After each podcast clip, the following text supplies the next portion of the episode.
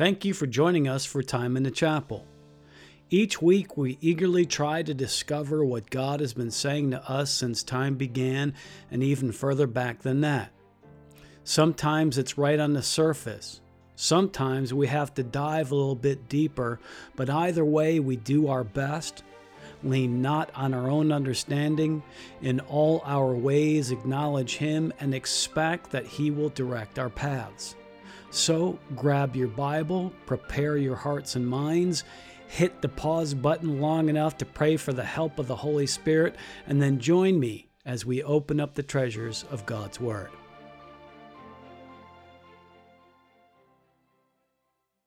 I'm not an ordained minister. I'm not a trained theologian.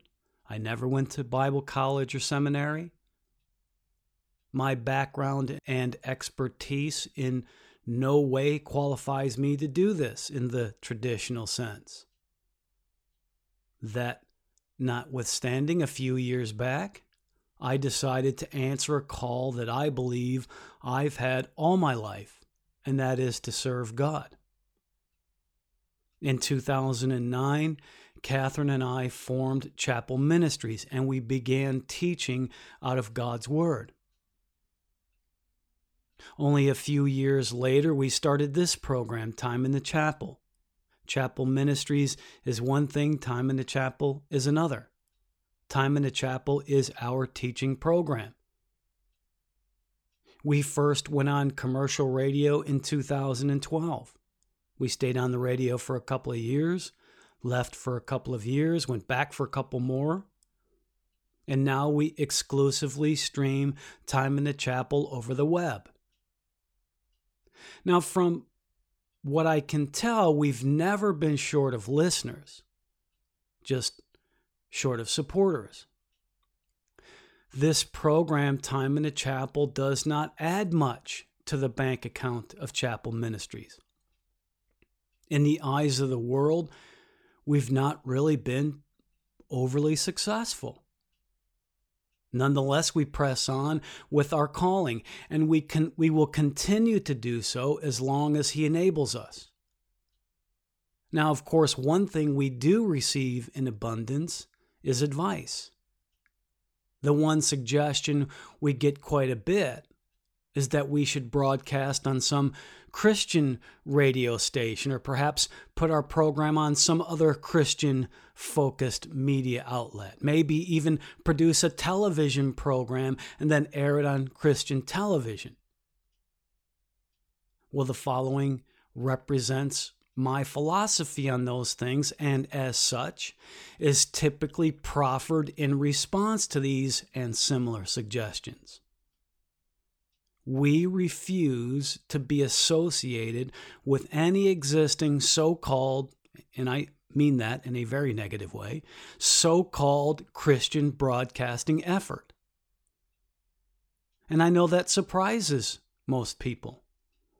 Some assume, well, birds of a feather flock together. Well, that's true but we do not consider ourselves of that feather, and therefore we do not flock therein. You see, my opinion of most Christian broadcasters is not very high.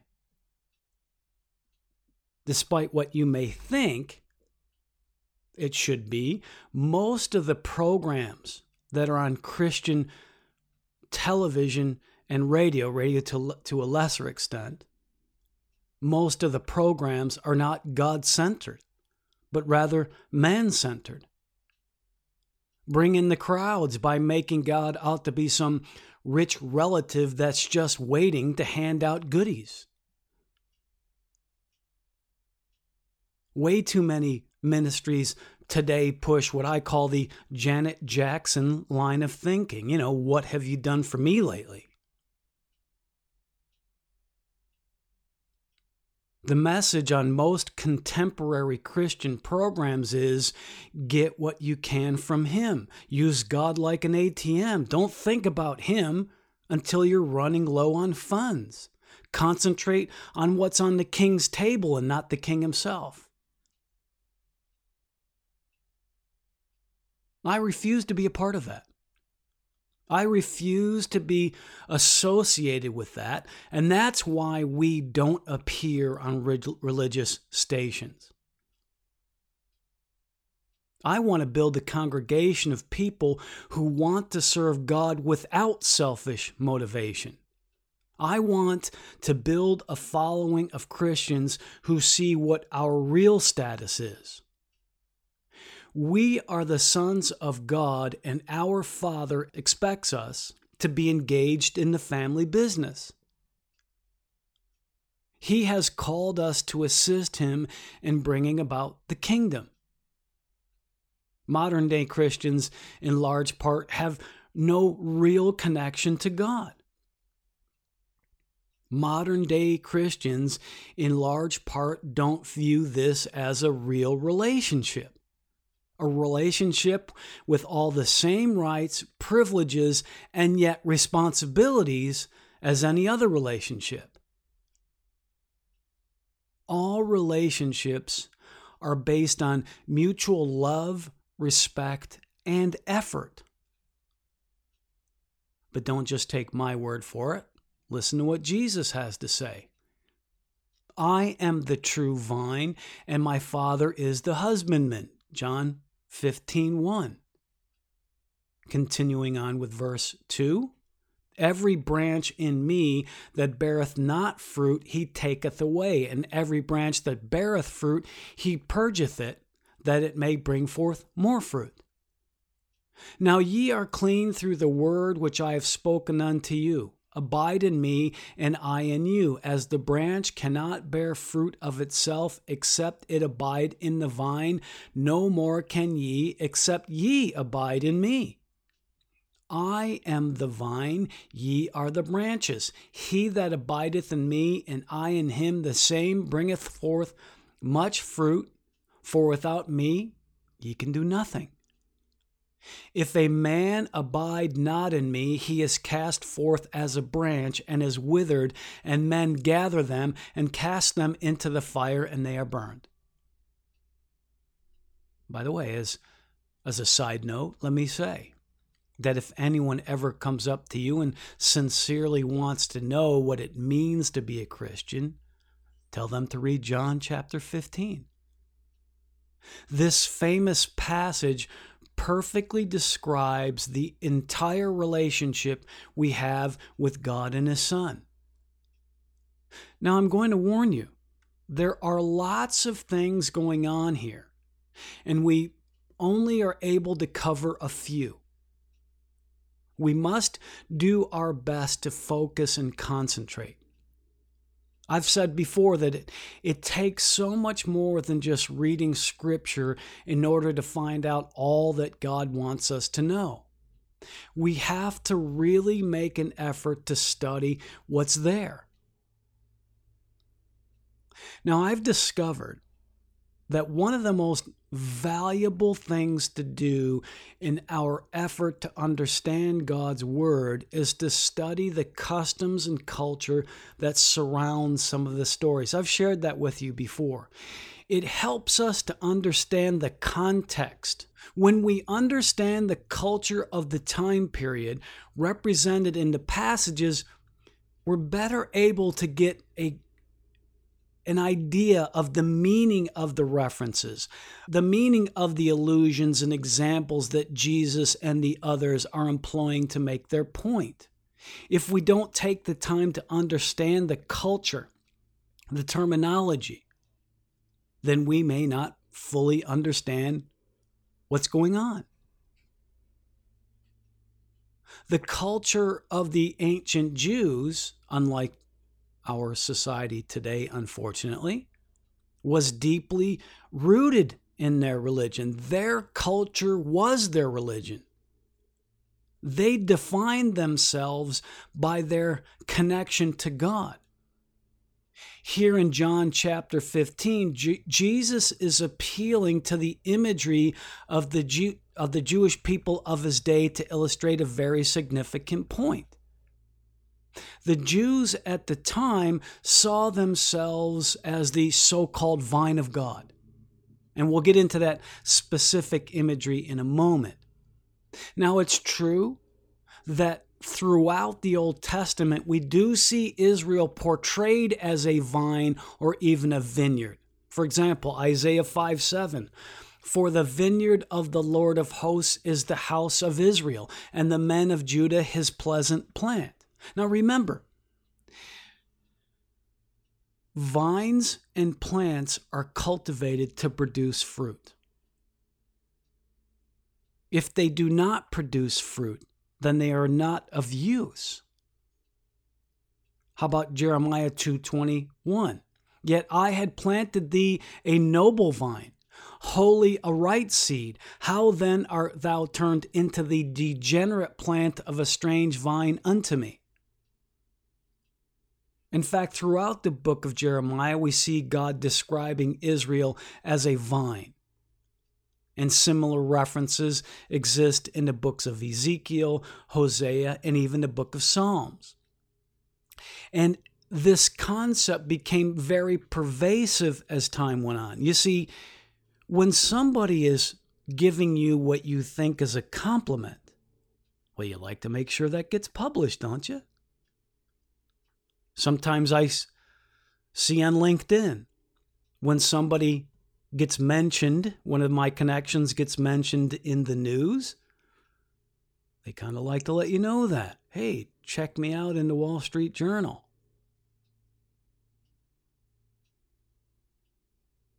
The vine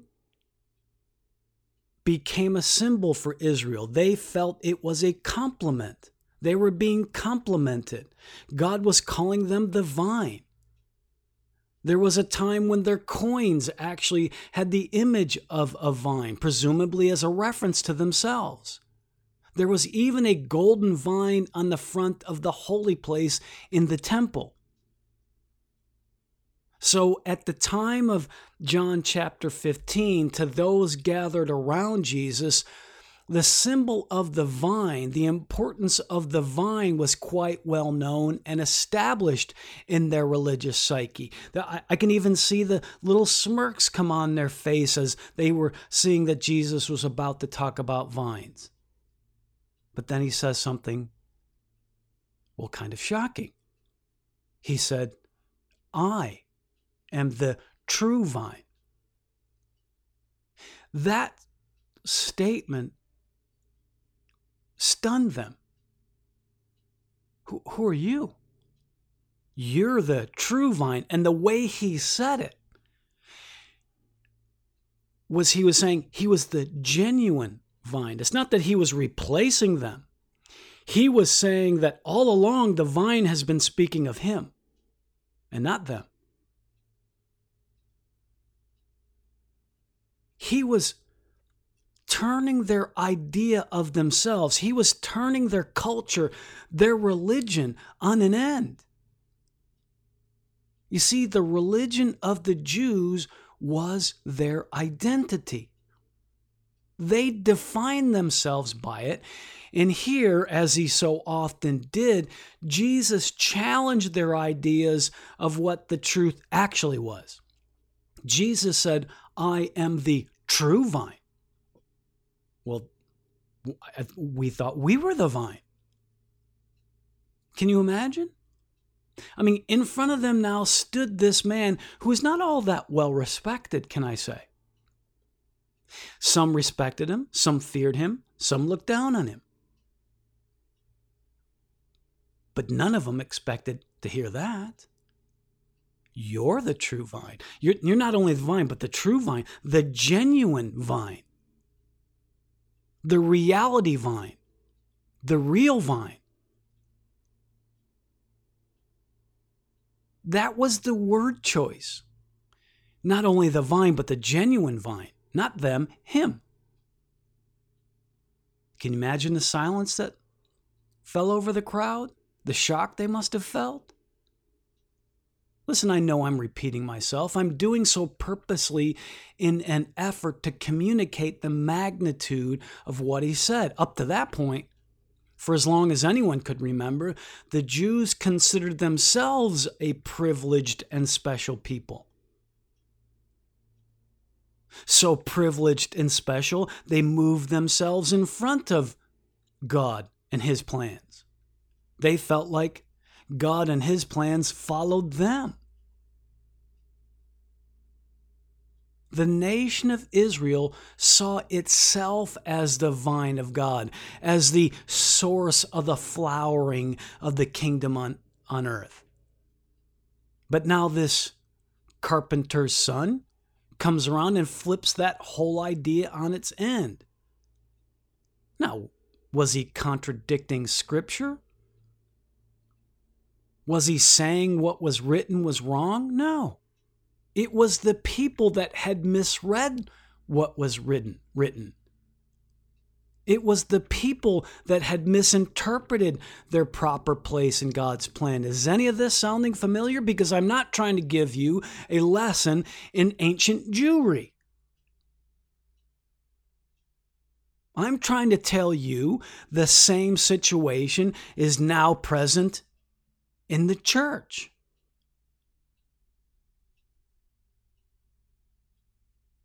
This whole thing isn't about you, he was telling Israel. It's about me. They were shocked. By the way, this is why I tell you all the time. If Jesus wasn't the real deal, there would have been nothing to like about him. If what he said about himself wasn't true, it would be nothing short of total and complete arrogance. In fact, an arrogance rarely seen any time in history, certainly not in someone considered a foundation of civilization as Jesus was. We don't worship arrogance, do we? We don't put arrogance on a pedestal. Sure, there are some weak personalities that do seek out someone who at all costs will lead them. But by and large, we don't look up to hyperbolic overconfidence. We reject people who think too highly of themselves, don't we? I mean, I always think about the NFL. Why do you think we penalize, or used to, anyways, penalize for excessive celebration? Because we don't like people who are arrogant. We don't tolerate people who inflate their own self worth. Unless, of course, they can prove it. If Jesus was not who he says he was, then he was simply a jerk going around telling people that the universe centers on him because that's what he said. Who says stuff like that? If what he says was not true, then there's nothing redeemable about his character. Now, why do I say this all the time? Why do I bring this up all the time? Because there's no middle ground. You cannot dismiss Jesus as a good and wise prophet. Good and wise people don't go around lowering your view of you while elevating your view of them. Unless it's true. Either he is what he says he is, or he's a jerk. You cannot give Jesus a pat on the head and ignore what he says about himself. I mean, give the religious leaders of his time some credit. That's how they saw it. They didn't just smile and give Jesus some half hearted respect. They had him murdered for being what they thought was a blasphemer because they listened to what he said and they didn't like it. There was no, believe me, there was no political correctness in ancient Palestine. For centuries, the Jews thought that every action of God was meant to glorify them, to push them ahead, to push their agenda ahead, to make them the rulers of the earth, to elevate them. They took their chosen status as to mean they were special. Now, this guy is telling them they got it all wrong. At best, he was telling them that they were simply a tool in God's hands, that they were simply a conduit through which he would be glorified, through which he would be elevated. Jesus said, I am the true vine. Why are you saying this, John? Are you trying to insult the Jews? Of course not. I love the Jews. But I'm trying to point out the foolishness of all mankind, as is almost always the case. The lesson Jesus was teaching the Jews applies to the church. And that, I believe, is why this John chapter 15 made its way into the New Testament. We need to hear this as much as those gathered around Jesus did 2,000 years ago, but now the application is much wider. This entire passage relates as much to the current mindset the mindset of modern Christians as it did the Jews of Jesus's, Jesus's time. In fact, this is a universally applicable concept. Jesus is declaring no one is born into any special status. No one is given some sort of pass just because they're associated with a people, nation, or religion. It's all about Christ. The Jews are special because it is from the Jews came Christ. He came first to save them. He sent out his apostles first to save them because they're important. Not for themselves, but for what they can do to move God's agenda ahead. It's wrong how they saw it they didn't realize that their agenda was to move Christ ahead, not themselves. It's all about Christ. You hear me? Not you, not me, not capitalism, not religion, not the good old USA. So called conservative Christians in this country walk around declaring that being an American somehow carries with it some special God given badge of honor. And if it weren't for America, the mess in the world would just continue. That America's the savior of the world. Wrong.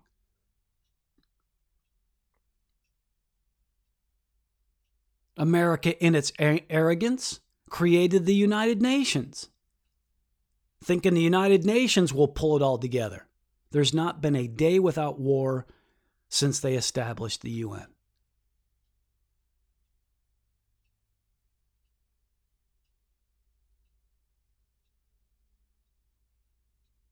Without Jesus, there's no peace. It's not about you. It's not about me. It's not about being a Jew. It's not about being a Christian. It's not being about being a Catholic or a Protestant. It's about Jesus. He is saying that it's not your nationality, it's not your religion, or even your nature that gets anything done. It is your attachment to Him that gives your life purpose. I am the true vine, and my Father is the husbandman. Every branch in me that beareth not fruit, he taketh away. Jesus establishes that it's about him, but you have a role to play. And the Father has a role to play. One of the toughest messages to get across in the modern world is that we're all called to service. Now, I'm not talking about preaching or teaching or pastoring, but we're all meant to serve. I've often referred to what I call the target market for chapel ministries. Most of our lessons are geared toward what I call mature Christians we center our teaching on people who call themselves believers but have somehow become disillusioned or distracted or confused. When you accept Christ, your journey begins, not ends. Jesus called it being born again for a reason. It's a new life. But once you accept your salvation, you also accept an obligation, an obligation that applies to that new life. Paul once famously said, Ye are not your own, ye are bought with a price. He also says, present your bodies a living sacrifice, holy, acceptable unto God, which is your reasonable service. Now, I, some say that that just means I have to stop smoking or I have to stop drinking or I have to stop swearing or going to the movies.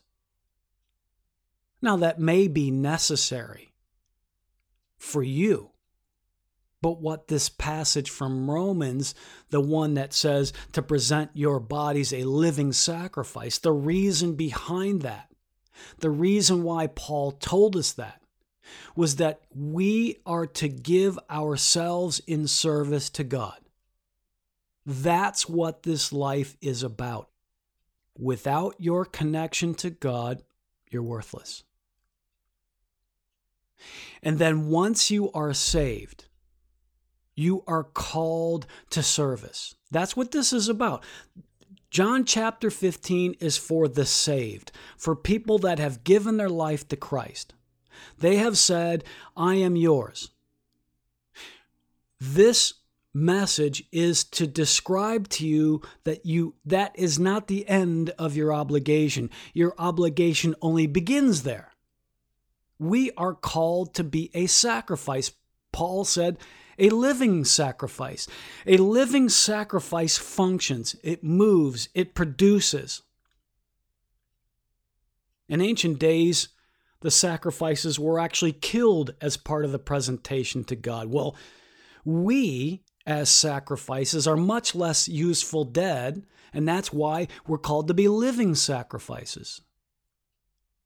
Sacrifices are things set aside, things given to God for His purposes. Those sacrifices in ancient Israel were killed for a very specific purpose to show that there would be bloodshed to please God.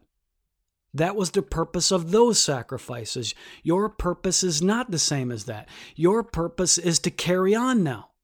Your purpose is to carry on what those dead sacrifices couldn't.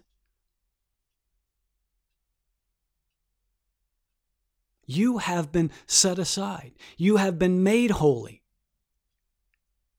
You have been given into service for God. That's what Jesus is saying. Your living, your life is to be geared toward serving God. I repeat, by the way, this does not mean God wants us all to join the clergy. This does not mean you are to go out to the mission fields. It may mean that for you, but it doesn't necessarily mean that. Your relationship with God and His plans for you are personal. He has been with you all your life, guiding you in a certain way, so that at the point where you gave your life to Him, all of His effort before would, then be focused and concentrated on what He has for you. Well, John, I'm, I'm, I'm a plumber. How, how can I serve God as a plumber? by going out there and showing people that plumbers can serve God. I can have faith. I can praise Him. I can go to church. I can answer the question, why do you go to church? Because I love Him. Because it's the house of the one I love. Why don't you come with me? No, I'm a little embarrassed. All right, here, read this. It's, it's a book called the Bible. Just a minor example. Go to the bedside of a sick friend. Tell them that Jesus is, is there with them. Tell them that Jesus heals. I don't know this Jesus. Here's a book, read about him. You don't have to be pushy, you don't have to be weird. You just have to be you in the service of Christ. But that has to be your mindset. That has to be your desire. You have to want to do that. And if even if he asks you to do something weird, you have to be willing to do it. You have to be more interested in his glorification than your own embarrassment. I don't know. I'm just giving you examples. I don't know how God is dealing with you. I know how he's dealing with me. And Time in the Chapel is on the air.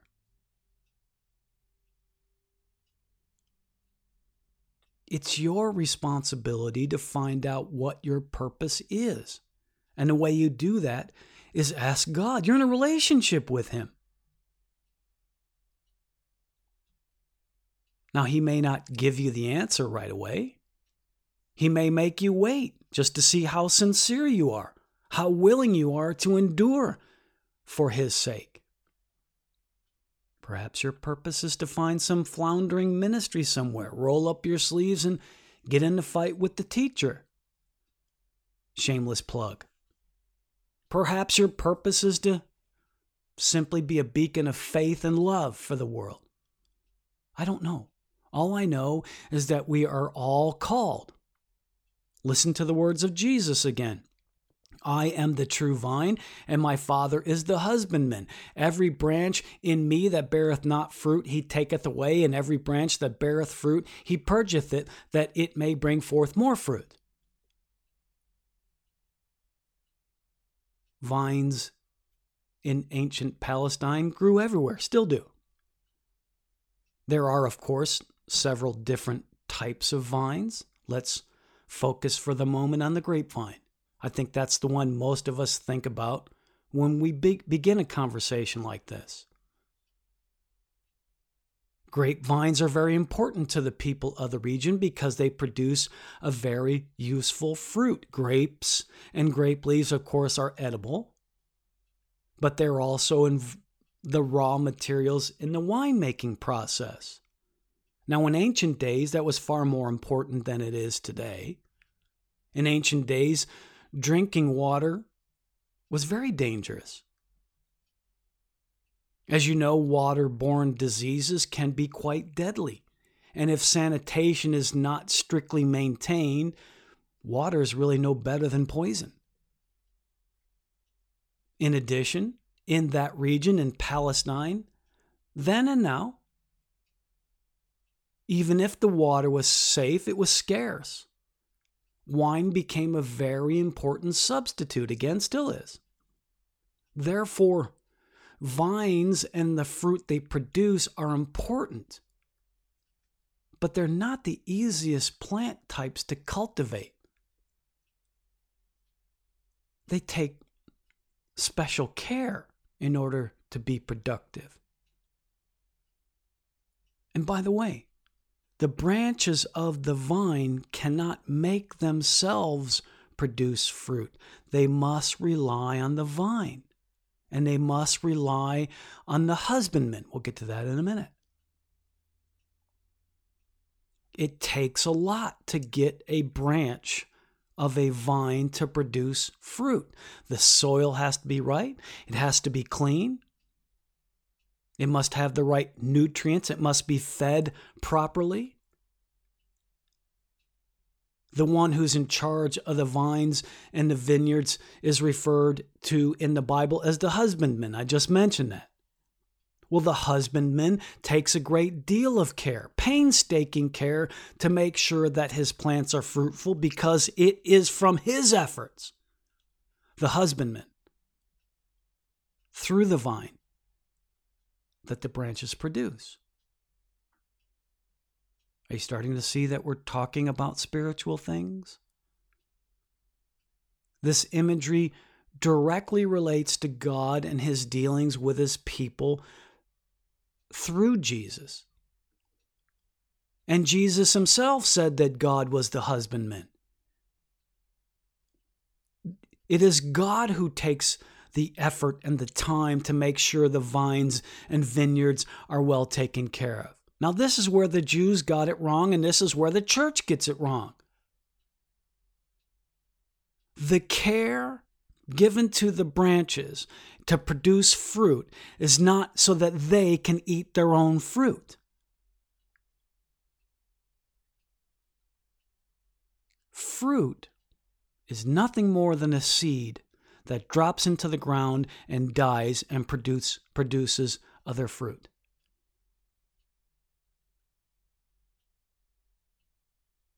The care that the husbandman gave the Jews as well as the church is not so that they could live a luxurious, self interested life. The Jews thought the husbandman existed for the vine. The church thinks the husbandman is for the vine. Wrong, wrong, wrong. The care, all the care that the husbandman puts into the vineyard, into the vines, is to get them to produce fruit. And you know who benefits from the production of the fruit? The husbandman. the production of the fruit does not directly benefit the branches, it benefits the husbandman.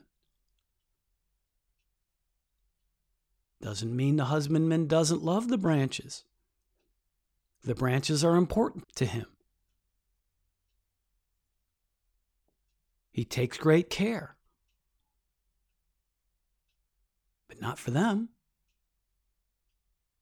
for himself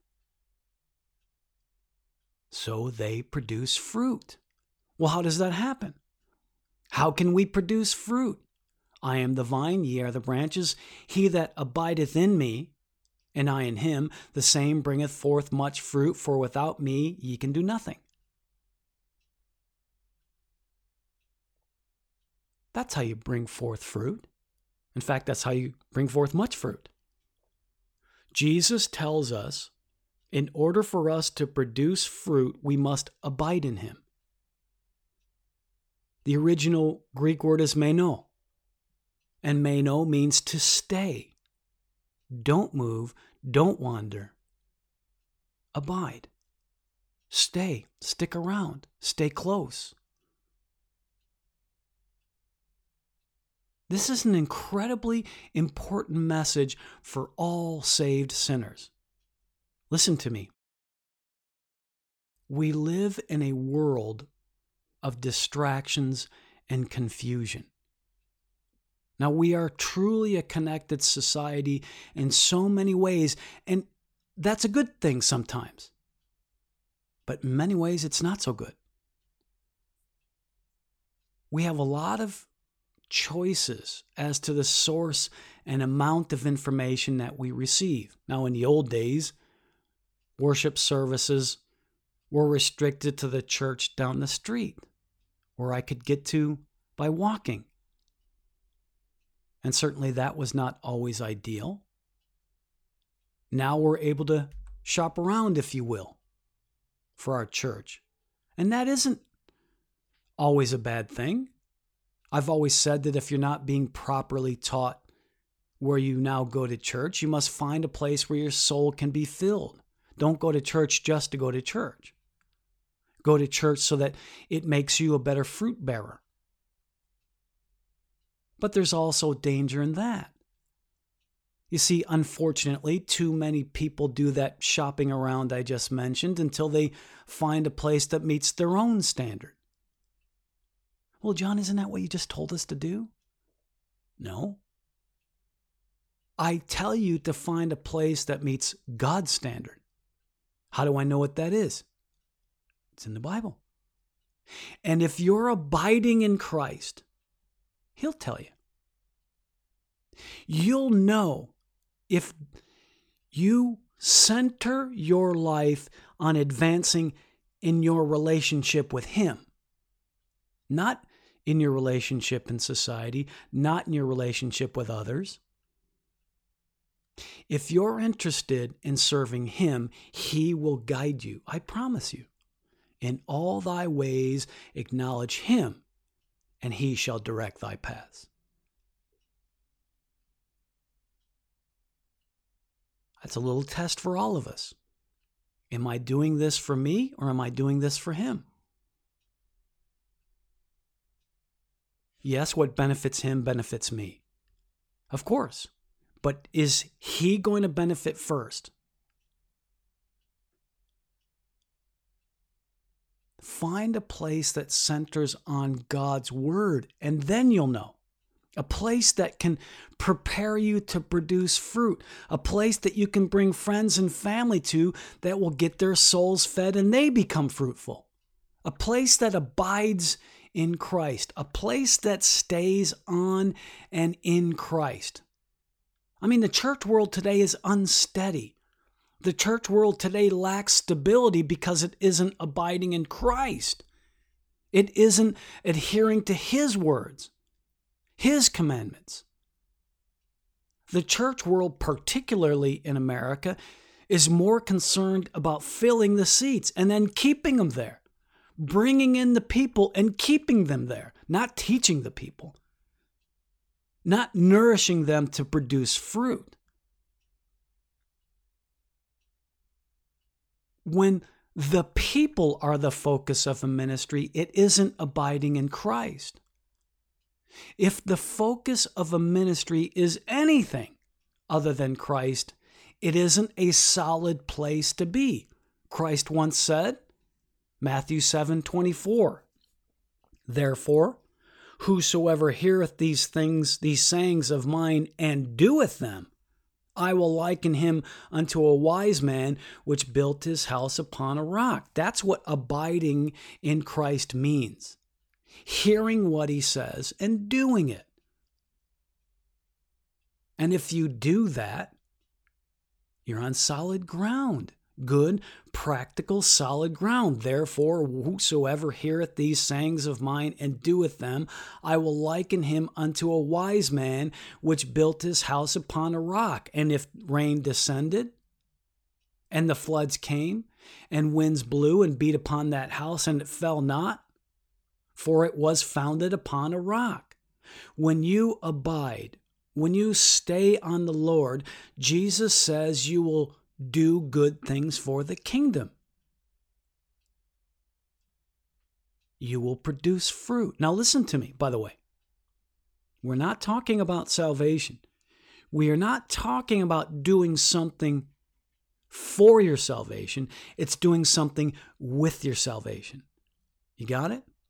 This is after you get saved. I said earlier on that John 15 is for those that are saved. When I said, if someone wants to know what it's like to be a Christian, tell them to read John 15. This is what happens after you get saved. This is your responsibility. This is your operations manual after you're saved. Salvation is the precondition of what Jesus was talking about. I mean, it's axiomatic you will not produce fruit unless you're in the vine. There's not a branch on earth separated from the vine that can produce fruit. Until you are attached to the vine, you will do nothing with your life. Nothing. You may think you become famous. You may think that what you're doing makes a difference. You may be a world leading cancer researcher. You may be feeding the poor by millions, but if you're not doing it as a part of the vine, it produces no fruit.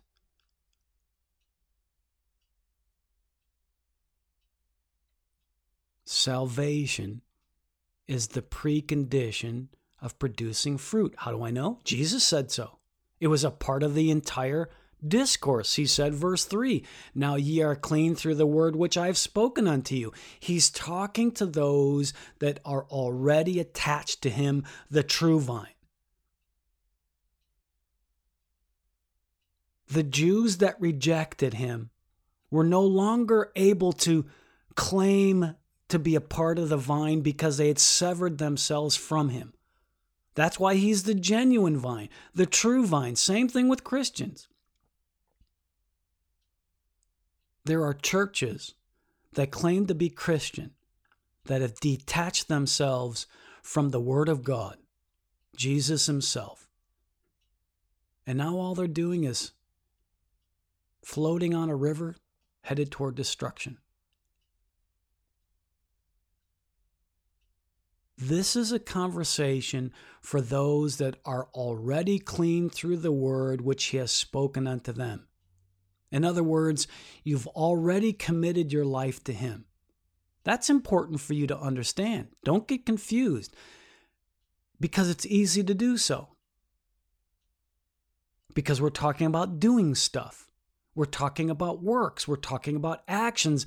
But these works, these actions don't save you. That's already done. These works are meant to increase the kingdom. These works are meant for you to realize what God saved you for. He didn't save you to sit on a fluffy cloud,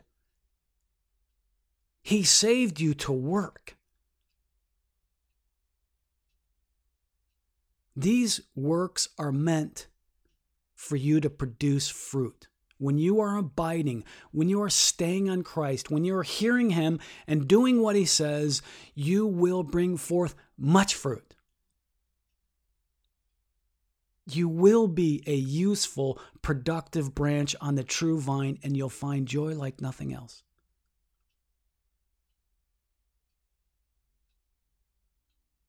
Now, Jesus makes clear that there are actually two types of branches even with those attached to the vine, one that produce, ones that produce fruit and those that don't.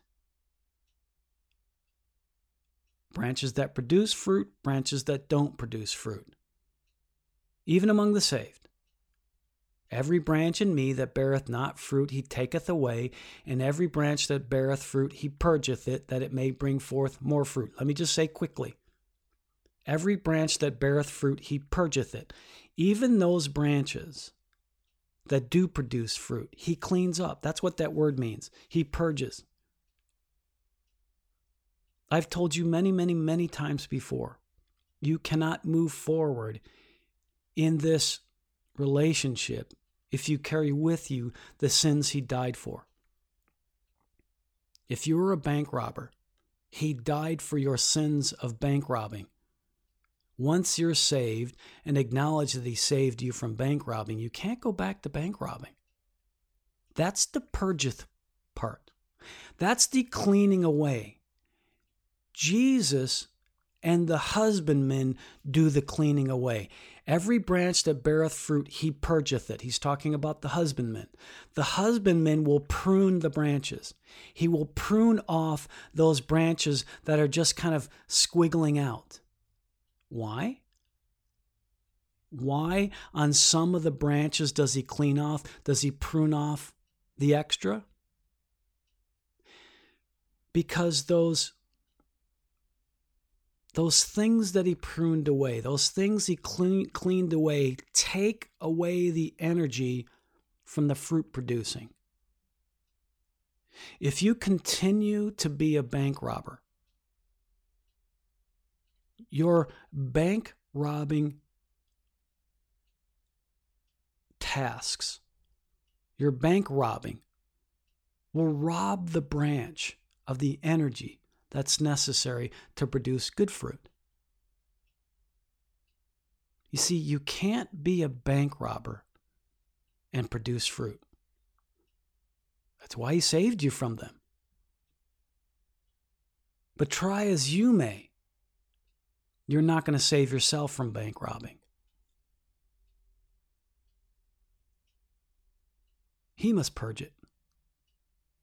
He must prune it. Here's where the analogy breaks down. You must be willing. You must be abiding. You must be hearing what he's saying and doing it in order for the pruning to work. Otherwise, every branch of me that beareth not fruit, he taketh away.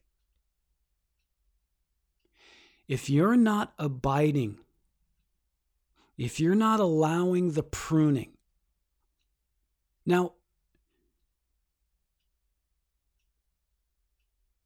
there's been a big rift in the church about predestination and free will. I believe in free will. I believe that human beings can resist God. And I believe this is proof text. You can resist the pruning. You can resist the cleaning. Oh God, I hope you help me to communicate this. If you resist the pruning, if you resist the cleaning, if you don't allow the bank robbery to drop off, then you're going to be a branch that doesn't bear fruit. Every branch in me that beareth not fruit, he taketh away. To this very day, when someone who is cultivating a vine notices a branch that's not producing fruit, that branch is removed, it's taken away. And that Again, the reason for the removal is a practical one. The useless, non producing branch is taking up precious nutrients that could be better utilized for the branches that are producing fruit.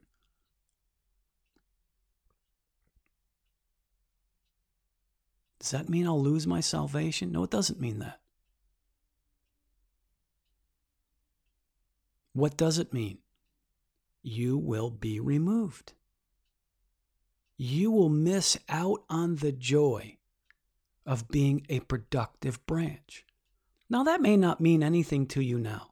You may think, great, I, would rather not get involved. Go ahead and take me away, God. Please don't say that. Christ is going to judge us on the things we've done in the body. That's what Paul told us. That's for us. That's for the saved. Jesus is going to hand out rewards and position, I believe, based on what we did for him, based on whether or not we were a productive branch. That's what this means. If you're not productive, he's going to move you aside and put you where you'll find no joy. You were created and saved to serve Him, and that's where your joy is. You will find no joy anywhere else. As a matter of fact, if you're not saved, don't even bother if you don't think you're going to want to serve God. Don't even bother. You're not going to be happy unless you produce. I'm so miserable, John. I'm so unhappy all the time. I know that I'm a saved sinner. I know that. But I'm so unhappy. Why am I so unhappy? What are you doing for Christ? Well, I you know, I'm busy. You know, I, I work 10 hours a day. I get home, I gotta feed the kids. I put them to bed. You know. I'm busy. You can't write a little check to a ministry that's helping you. You can't read Bible stories to your kids before you put them to bed. You can't call a friend who's lost their mother yesterday and give them a little encouragement in Christ. Tell them about what Christ can do. Ask them to come to church. You can't take 15 minutes to ask someone to go to church with you. Trust me, the more you do it, trust me, the more you do it, the more you're going to want to do it. God trusts us in the small things in order that he give us give us big things. That's what the parable of the talents teaches us. Little by little, give you little things to see what you'll do with it. And if you do well, he'll give you more. Your joy will grow. If you're going to sit there like a bump on a log, as my mother used to say, you'll never be happy. You'll never be happy as a Christian. You'll not experience the joy of Christ that you heard so much about before you, be, you got saved.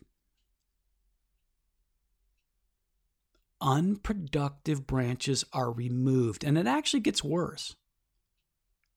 If a man abide not in me, he is cast forth as a branch and is withered, and men gather them and cast them into the fire, and they are burned.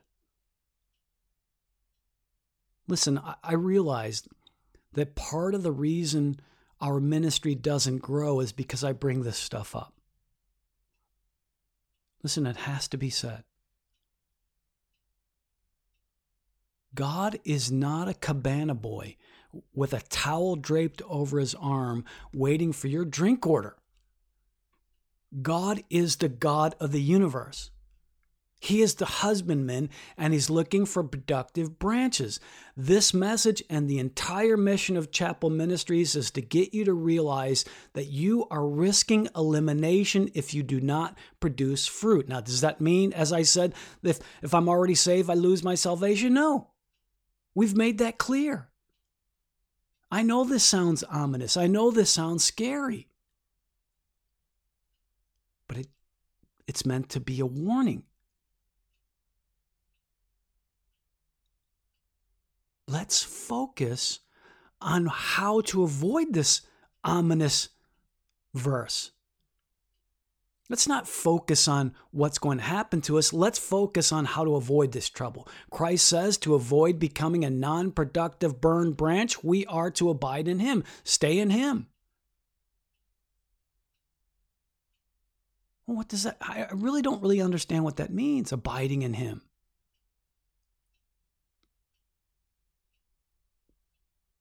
we have some very dear friends that are ethnically Greeks. They were born and raised in America, but their parents came here from Greece. They're lovely people. Well, some time back, my friend's father died. It was very sad because this is one of those families that's kind and sweet and loving to one another up and down the ranks. They appreciate each other and when one is gone, it's deeply felt. Well, on the day that modern Greek people, particularly those in the Greek Orthodox Church, celebrated Easter one particular year, I had the occasion to be at an event with our Greek friends. Now, as you may know, the Greek Orthodox Church celebrates Easter on a different day than most of the rest of the Christian world. Anyhow, I respect the importance religion holds in people's lives. And when I saw my friend that day, I told him, Happy Easter. Now, he seemed a little surprised that I knew that day was their holiday, and he, of course, gave me a hearty thank you. As with any religious holiday, of course, there are many special traditions associated with the Greek Orthodox Easter celebration. So I asked my friend if they had any plans. And he looked at me a little sad and said no. He told me that ever since his father passed away, he and his extended family just don't have much enthusiasm for practicing the old traditions. They were becoming more and more distant from what they were born into. My friend was upset that the family had become so detached from their culture. They no longer lived their culture because they were no longer close to it.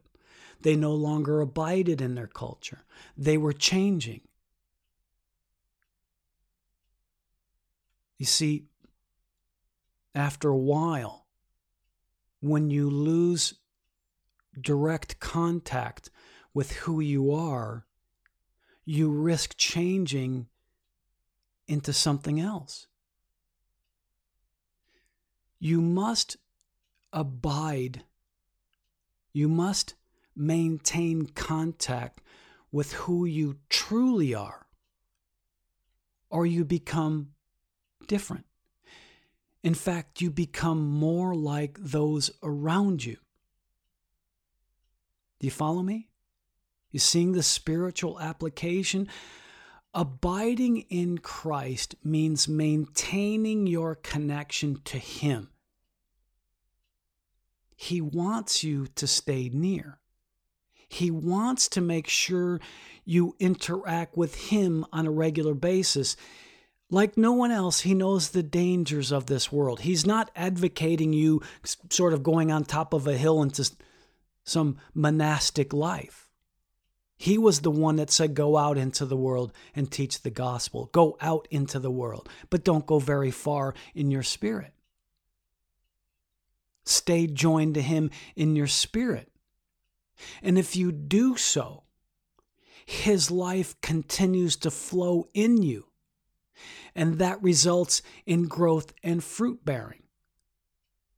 You see, the branch has to stay attached to the vine now, the vine can reach out pretty far, it can go out quite a ways from the vine and still produce fruit as long as it stays connected. Well, how do I maintain contact with the true vine? You know what I'm going to say prayer, study and meditating on His Word, regular worship and praise, heartfelt love for fellow man, wanting to spread the love of Christ. When you see someone athirst, give them water in the name of Christ. You don't have to say, here's some water in the name of Christ. That's not necessary. When someone says, Why are you so nice to me? It's because I'm a Christian. And I'm just being what He is because He's in me. I'm abiding in Him and He's abiding in me, and what I am is coming out. Because I am now a new creature, a new creature in Him. We are to stay with Him. That's how we get to know what He wants from us. He sends His Spirit to guide us when our we so that we keep our minds fixed on Him. Again, you're a new creature. Saved Christians have a nature. We have our own culture, so to speak. Remain in contact with that, and you will produce fruit.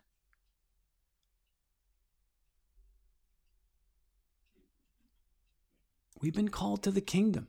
Despite what you've been told in most of your churches, that's not simply for your selfish pleasure.